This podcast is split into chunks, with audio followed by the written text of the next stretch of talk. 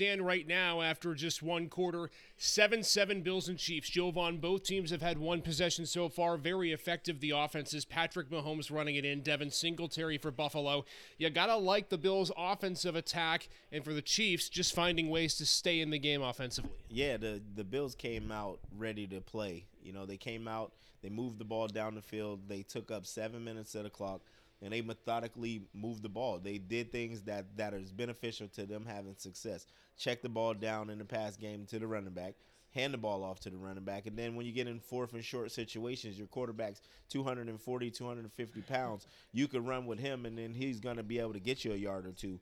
Uh, but they're they're moving the ball effectively. They're doing really well uh, offensively, and they're converting when they have those type of situations come up. On the flip side of that, they got to be able to keep Mahomes in the pocket. Yeah. Mahomes' ability to escape the rush when they're getting upfield and not keeping him contained, he's getting outside of the pocket. He, he has a roughly 50 plus rushing yards already uh, because of that. So they got to figure out a way of how to get him to stay in the pocket. They got the receivers covered up. Now they just got to make sure that the defensive line can take care of the quarterback. What you were telling me earlier before we hit the first quarter break is that Kansas City is essentially baiting Buffalo's defensive line to rush the outside lanes, leaving the middle open for Mahomes to step up. Explain how that works. Yeah, so their defensive ends are running the hoop. And when I, what I mean by running the hoop, they're rushing up the field, trying to attack the outside leg of the tackle and bend the corner to get to the quarterback. But what they need to do is when they rush up field and they get to quarterback depth, which means if Mahomes is at five yards